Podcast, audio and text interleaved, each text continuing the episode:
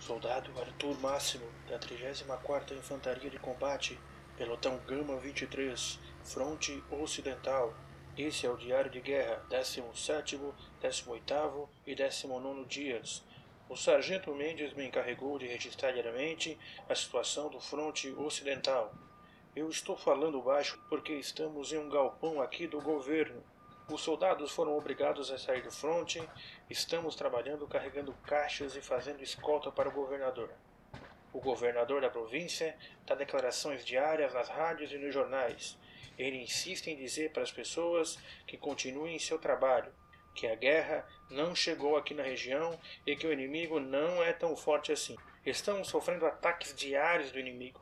Ele avança em nosso território e faz muitas vítimas. Muitas delas fatais. Soldados mais novos também estão sendo atacados e mesmo com todo o vigor não conseguem resistir e acabam morrendo. Conversando com o Dr. Brau, ele afirmou que os leitos do hospital estão quase cheios e inclusive médicos estão sendo feridos também. O inimigo ele é imperdoável.